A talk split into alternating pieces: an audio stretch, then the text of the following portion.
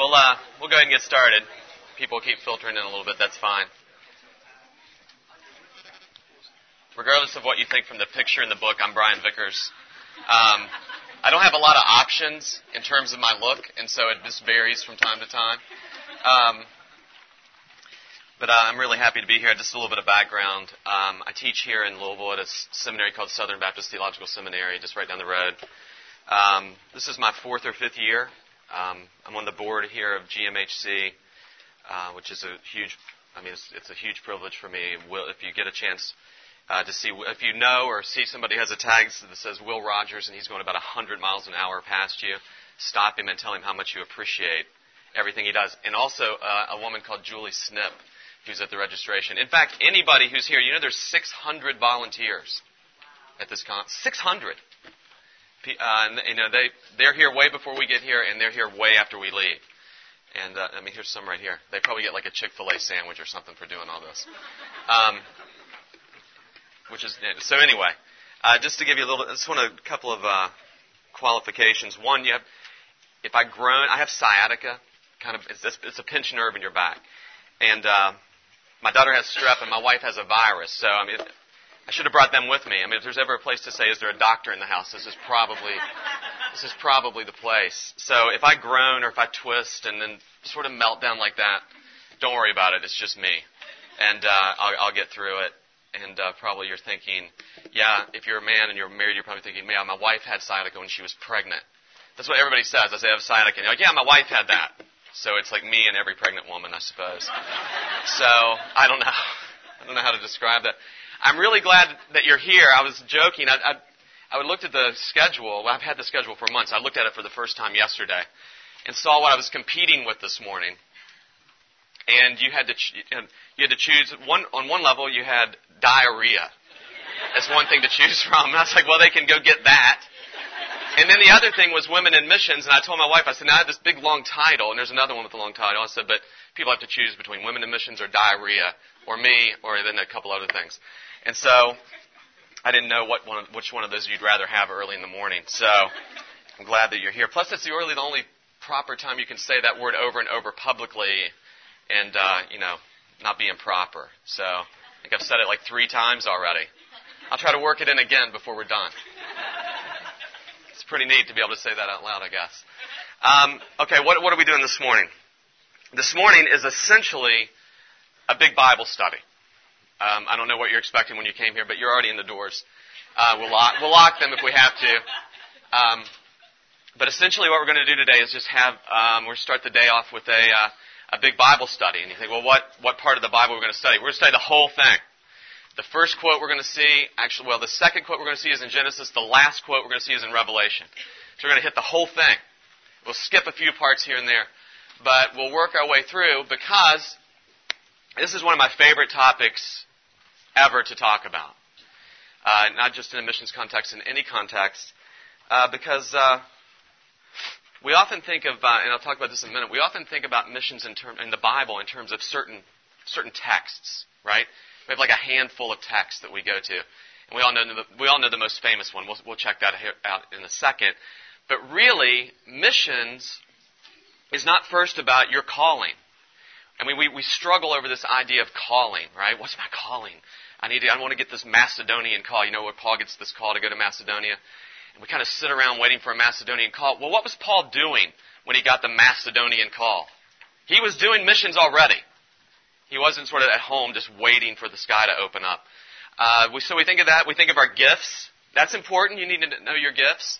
Uh, there's not a particular one sort of skill set you need to bring to the table. You just bring yourself. Uh, and then the second thing is, the third thing is, we think of as geography. Typically. Those three things. My personal call, um, my personal gifts, and geography. We think of missions as a place often. And the other thing we do is we think of, and this is probably the thing we do the most, we think of missions as a thing. It's, it's a component of our lives, maybe, or we think of it as something that those people out there do. In, in, like people in outer Mongolia. Those are the people doing missions. And we, and we think, okay, I'm either a goer or a sender. And it's fine to talk in those kind of ways. We have to use words. And every word we use can't co- comprehend everything we mean, right? But we often get sort of caught up in these, this idea of uh, really, like, what does it mean when we talk about the nations? What does the Bible mean when it talks about the nations? It doesn't mean what we typically mean. We define the nations by the nightly news or by the map, right? Political boundaries. That's how we understand. This, this is typically true of us.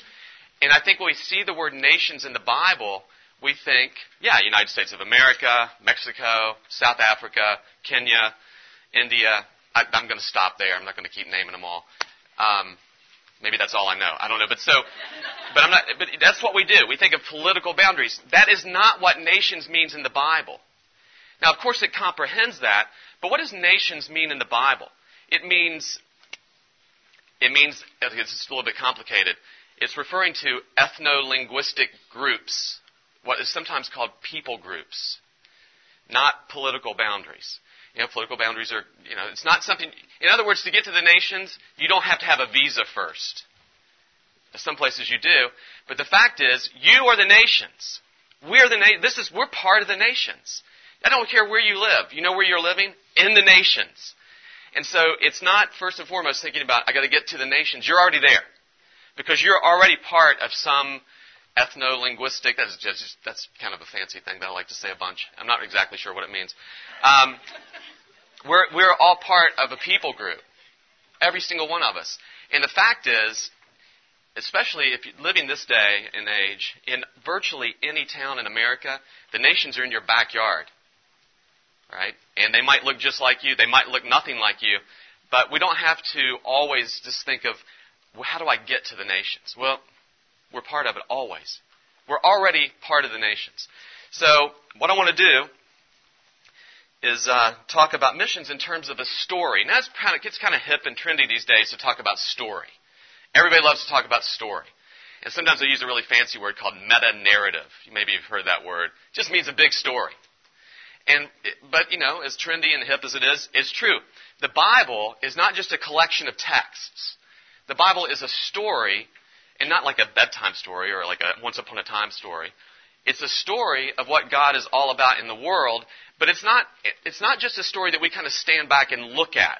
And I think that's the most vital thing because these days, everybody's talking about the Bible as a story, but sometimes we talk about it as something we stand back and we look at that story and don't realize that the point of the story in the Bible is for us to find that we are in that story.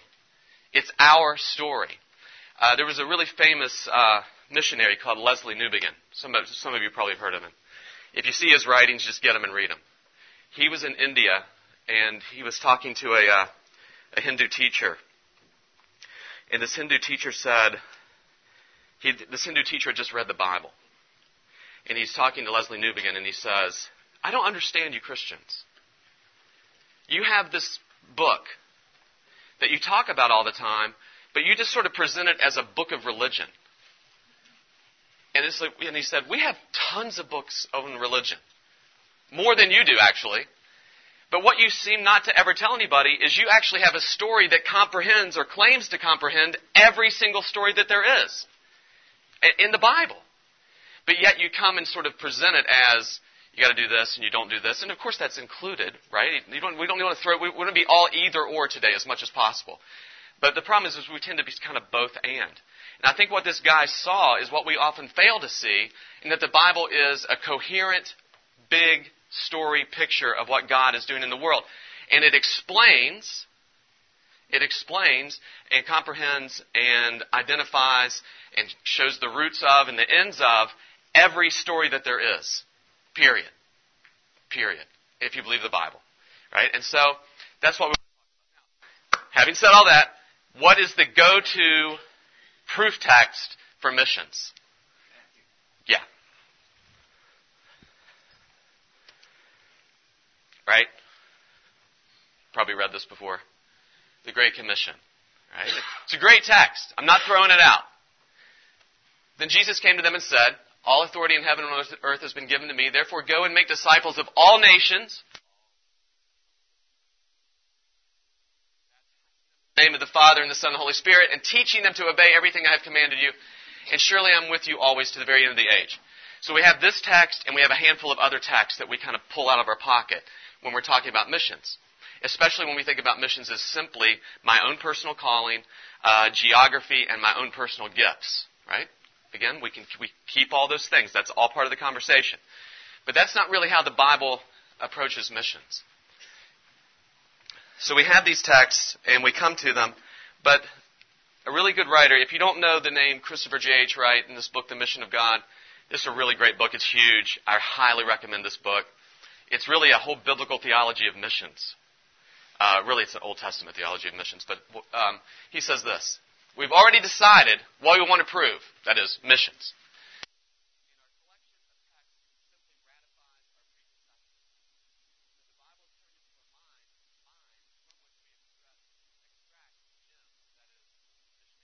Texts.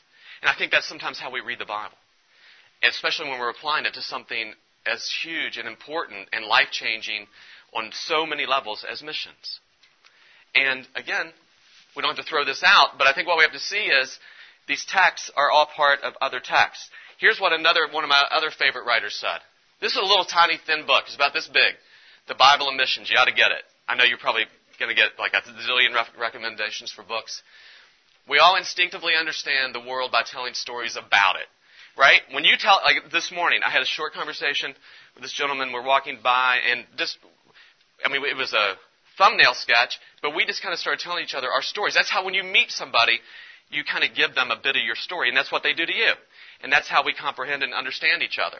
We don't just sort of stand down and stand up to each other and kind of list bullet point facts about ourselves. We put it in the context of our lives. And that's just, that's how we communicate. And that's how we remember things.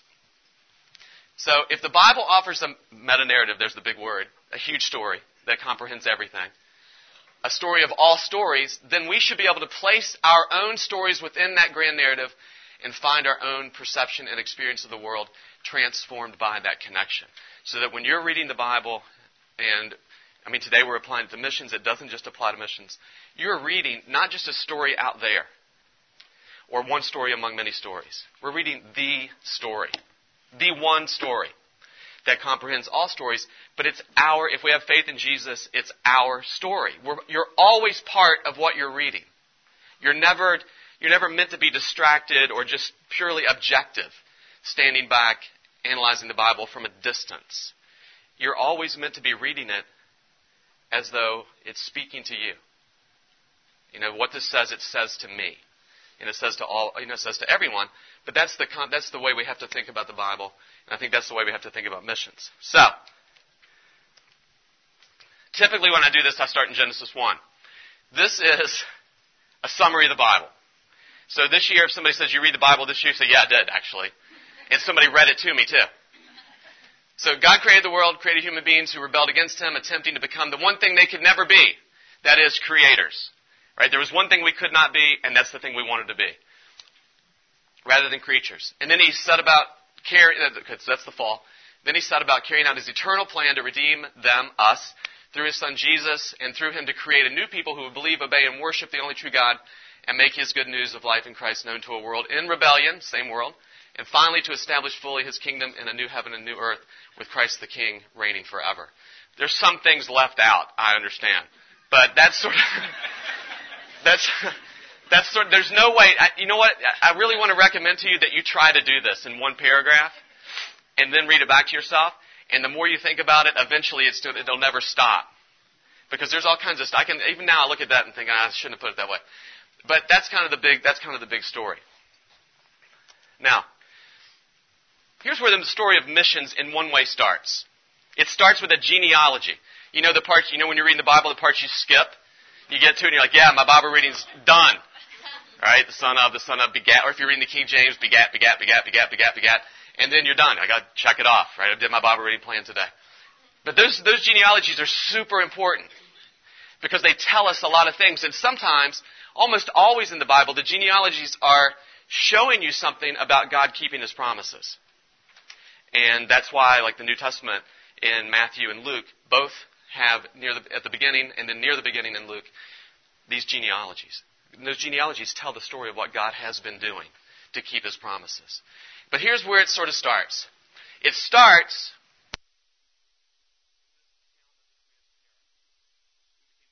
Abraham, Nahor, and Haran. Haran became the father of Lot. While his father Terah was still alive, Haran died in Ur of the Chaldees in the land of his birth. Abraham, or Abram at this point, and Nahor were both married.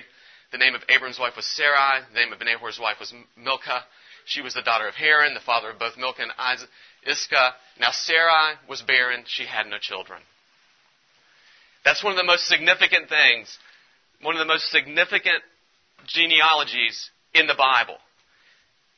Now, what does a genealogy tell you? It tells you where you've been and where you're going. What does Abram's genealogy do right here? It comes crashing to an end. It stops. There's nothing left to say. Like you get to the end of this, you get to verse 30. Now Sarah was barren; she had no children. That's it. We're done. And what this does is this sets the scene for God to do this amazing work. And it all begins right here with this barren woman and this old man. And they're going to get more old before all this happens, right? Abraham's going to go way past his sell by date. And um, I've been waiting to say that for a long time. And uh, and Sarah, the Sarah, she she becomes Sarah. Of course, it's the same. Now, then an amazing thing happens. Who's Abraham? What's special about Abram? He's the father of nations. What's special about him before this? He's just the wife of some barren woman who is an idolater, pagan, living in Ur of Chaldees and moves to Haran. That's it. That's it. He didn't prepare himself. He wasn't searching for God. He was an idol worshiper. And that's why, like later in Joshua, it'll, it'll say, make a choice. You're going to go back across the river and worship idols like your fathers? And he means Abraham. He's going all the way back. So God calls Abraham. He singles him out. This is amazing. Just think, here's this guy. And now God approaches him. The Lord said to Abraham, Leave your country, your people, and your father's household, and go into the land I will show you. Does that sound like something? Something like go into all the nations, something like that? I will make you into a great nation, and I will bless you, and I will make your name great, and you will be a blessing. I will bless those who bless you, and whoever curses you I will curse, and all peoples on earth will be blessed through you. He can't have children. How's this going to happen? Right? It's sort of an upset. I mean, we take it for granted because we kind of know the story, but when we dig deeper, Abraham starts to falter. God takes him out. This is, this is years later. The promise hasn't been fulfilled. Abraham's getting ready to take somebody from his household and make him his heir because he still doesn't have a child. But he has this promise. You're going to bless, all the nations going to be blessed through you. I'm going to make you a blessing. But he still has no children, and he waits a long time. So he took him outside and said, Look up at the heavens and count the stars, if you can count them. Then he said, So shall your offspring be. And then, first time the word faith, believe, appears in the Bible. First time, it's not the first time it's exercised, first time it appears in the Bible. Before God on the basis of faith alone. So, there's still something missing. If his offspring are going to be more than the stars in the heavens, what's he going to need? He's going to need a kid at some point for this to happen. And this is what God has been promising. And of course, he does. We're going to fast forward. So we come now we're going to fast forward to Israel. And we'll talk a little bit about that just really briefly. Because we often wonder, did uh, did the nation of Israel were they on mission? Well, I don't think you can speak of Israel Old Testament, Old Covenant Israel as being on mission the way we are. Their job was more to be God's people in a place that more or less they would be observed as God's people. They didn't really have this mandate to go out into the nations. You know why? Because the promise hadn't been fulfilled yet. The message of blessing to the nations hadn't come yet. But they are to live, they are to live and show themselves to be God's people and show, show the nations that they're different and that points them to that points the other nations to God. But but Israel's mission is not the same as ours because it's awaiting the message. The message is developing and growing, and it's coming to its fulfillment centuries later. But we, we can't speak of the same way, in the same way as, say, Israel having a mission and we having a mission. Uh, theirs was to be, not so much to go. Okay? So, you start getting these promises of the nations. And people start popping up here and there. Really important people. Like Tamar and Rahab and Ruth. What's significant about those three people? Whose genealogy did they show up in? In Jesus' genealogy. They're all Gentile women. All of them. They're, none of them are Israelites. So in the lineage of Jesus, you have the nations already being included just through family ties. Already. And you have a few others who stand out Naaman the Syrian, the Shunammite woman, you know, uh, and then the tragic figure of Uriah. But all Gentiles, but all who play, you know, some, some kind of role. But it's not burst open yet. But there's still this promise. I'm going to make, all the nations going to be blessed through you. Now you're going to be a great nation. Israel's going to be a great nation, but all the nations to be blessed for you, but through you, but it's taking a long time to unfold. And but we have hints. And we have more hints. See, I have taught you decrees and laws as the Lord my God commanded me, so that you may follow them in the land you are entering to take possession of it. Observe them carefully, for this will show your wisdom and understanding to the nations. So you be the people I'm calling you to be, and this will show me. That's what God is saying to them. Right? So they're to, they're to be Israel right where they are. Now, here's how it starts to unfold. The Bible really pretty quickly, I mean, we, we won't go through the whole, um, all through, we won't go through rebellion or anything like that, or the exiles.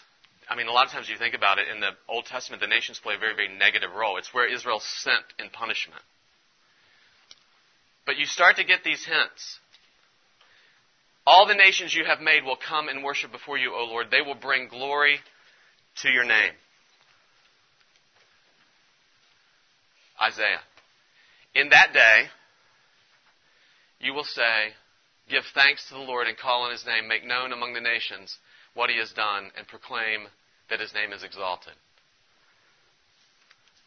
Another Isaiah.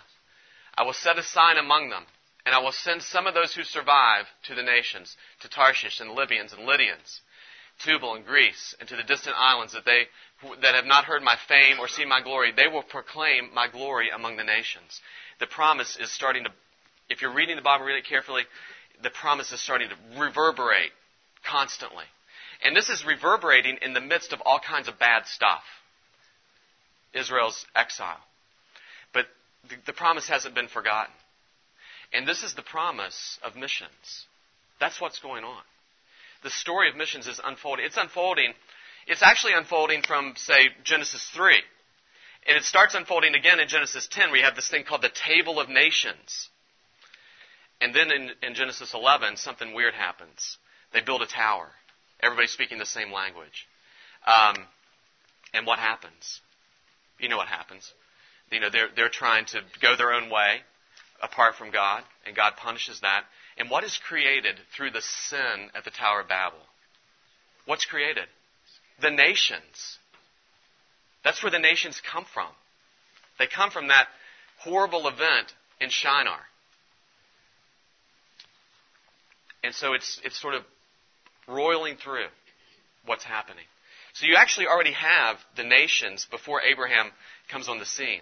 And the nations are actually already listed before you get before you get the narrative of how they got to be that way. The table of nations comes actually a chapter before the event that makes the nations.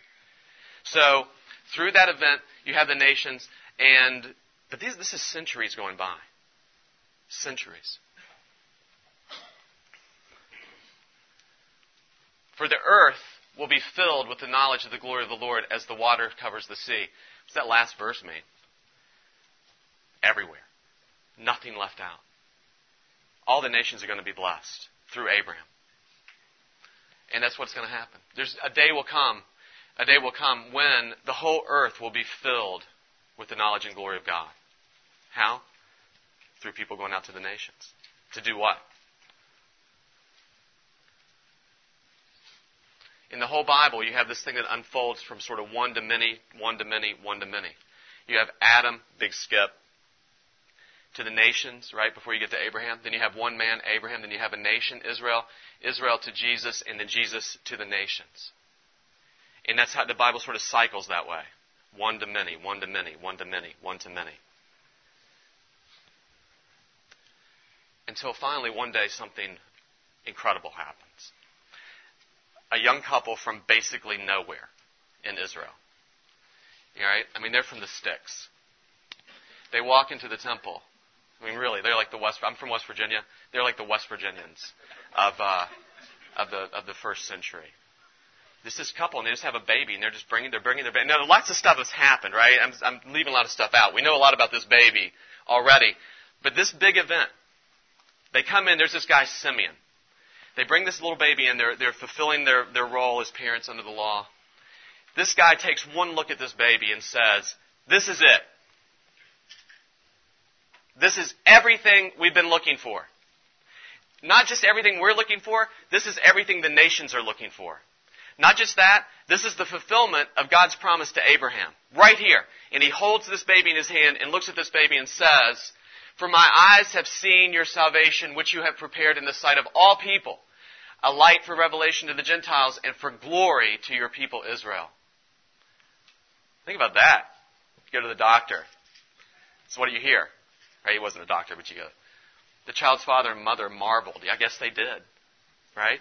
Now you might think, well, that they've been told all kinds of strange stuff. Well, if you think about it, it was probably a kind of a confusing time, even with all the revelations they're getting. And so Simeon sees it in a person. Not in a thing, but in a person. Because really the story of missions is about a person. It's about the Lord Jesus Christ. And through faith we're connected to Him, and it becomes our story. And so, this is where it starts to explode. And here's what Paul has to say. Now, the promises were spoken to Abraham and to his seed. He does not say, and to seeds, as referring to many, but rather to one, and to your seed, that is Christ. That's what God was doing all along. There wasn't like a plan B. We have to dump this idea of plan B in the Bible. There is only ever, from Genesis 1 1 to the end, there is only ever plan A. God didn't do some stuff and that didn't work out, so he comes up with another plan that didn't work out, that didn't work out, he comes up with another plan. God's not sort of mending and fixing things as it goes along. There is one single plan, and Paul says this in Ephesians. God's eternal plan was to do what? To bring everything together in Jesus. He says that's his plan all along. And that's the story of the Bible. And that's your story. I'm supposing here, if you're here today, that um, you're interested in the stuff we're talking about at this conference. And what that means is, like I said at the beginning, this isn't just a story that you're standing out here looking at. This is a story that comprehends you, even if you don't really comprehend yourself. Even if you can't really make sense of yourself all the time, this is your story. This is the thing that anchors you, that grounds you. This is your identity. And there are people in this room today from all over the world. All kinds. I mean, how did we all get here? Think about that for a second. What are we doing here? This is what, can you imagine if this was like a voluntary, voluntary club? I mean, how did we all get here? Just look around you, just this second. It's incredible standing where I am and just looking around at the various sorts of people who are here. I mean, why are we here? Because through you, all the nations on the earth are going to be blessed. That's why we're here. So you have to read that through you, through Abraham, I'm blessed. The people beside me are blessed. The people in my church are blessed. All the, all the nations in the earth are blessed through Abraham. And that's their story. So,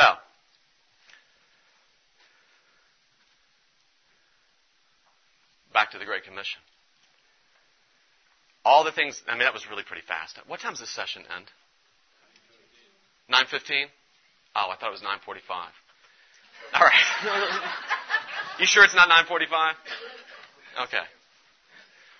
This is pretty good. We're almost there. And I know I've thrown a lot of texts at you. And I don't expect you to remember them all. But what I really just want you to do is to leave here today just encouraged by the message of the Bible and seeing your place in it and understanding. And so when you read the Great Commission, that is the tip of a gigantic iceberg. What is it? What does it mean? Therefore, go and make disciples of all the nations. What, what do we do? We go out to the nations and tell them what? God's kept his promise. This is fulfilling, this is God using us to spread the word of the fulfillment of the promise to Abraham. That's what you're doing. When you go out Whatever your gifts are, whatever your calling is, whatever your geography is, those things are important on one level, but apart from all those things, when you go out and you are sharing the gospel with people, you know what you're doing?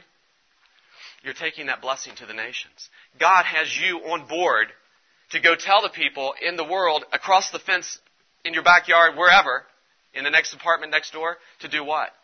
To say, God's kept his promises. The Great Commission is the fulfilling, the continual fulfilling of the promise to Abraham. Why? Because God has made everything right in Jesus. He's fixed it in Jesus. And that's what we do. So, if you think about that, the next time you are, the, the next time you're on mission, which means like every minute of your life, what are you doing? You're taking part in this story. Not as an objective observer, not as somebody who just gives somebody facts, right? I mean, honestly, obviously, we do give people facts, right? Again, remember, it's not, it's not, it's not either or, it's both and. But what you're doing is you're not just sharing a story, you're sharing your story. Just like the way you do when you meet somebody. And so we don't just have to present a, a list of facts. We tell it like a story. The story that defines who we are.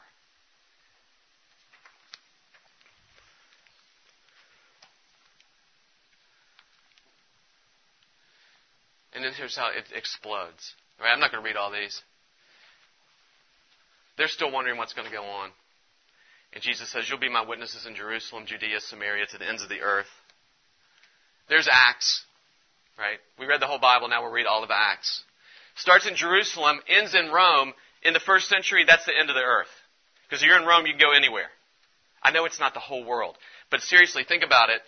You have, it starts, the Bible, the New Testament starts with this little couple from the sticks and ends with Paul in prison preaching the kingdom to the most elite Roman soldiers that exist the Praetorian Guard. Nobody, can, nobody even has access to those guys. You can't just walk up to those guys and start talking to them. But Paul is, he's, already gone all over the place, and now he's preaching in Rome.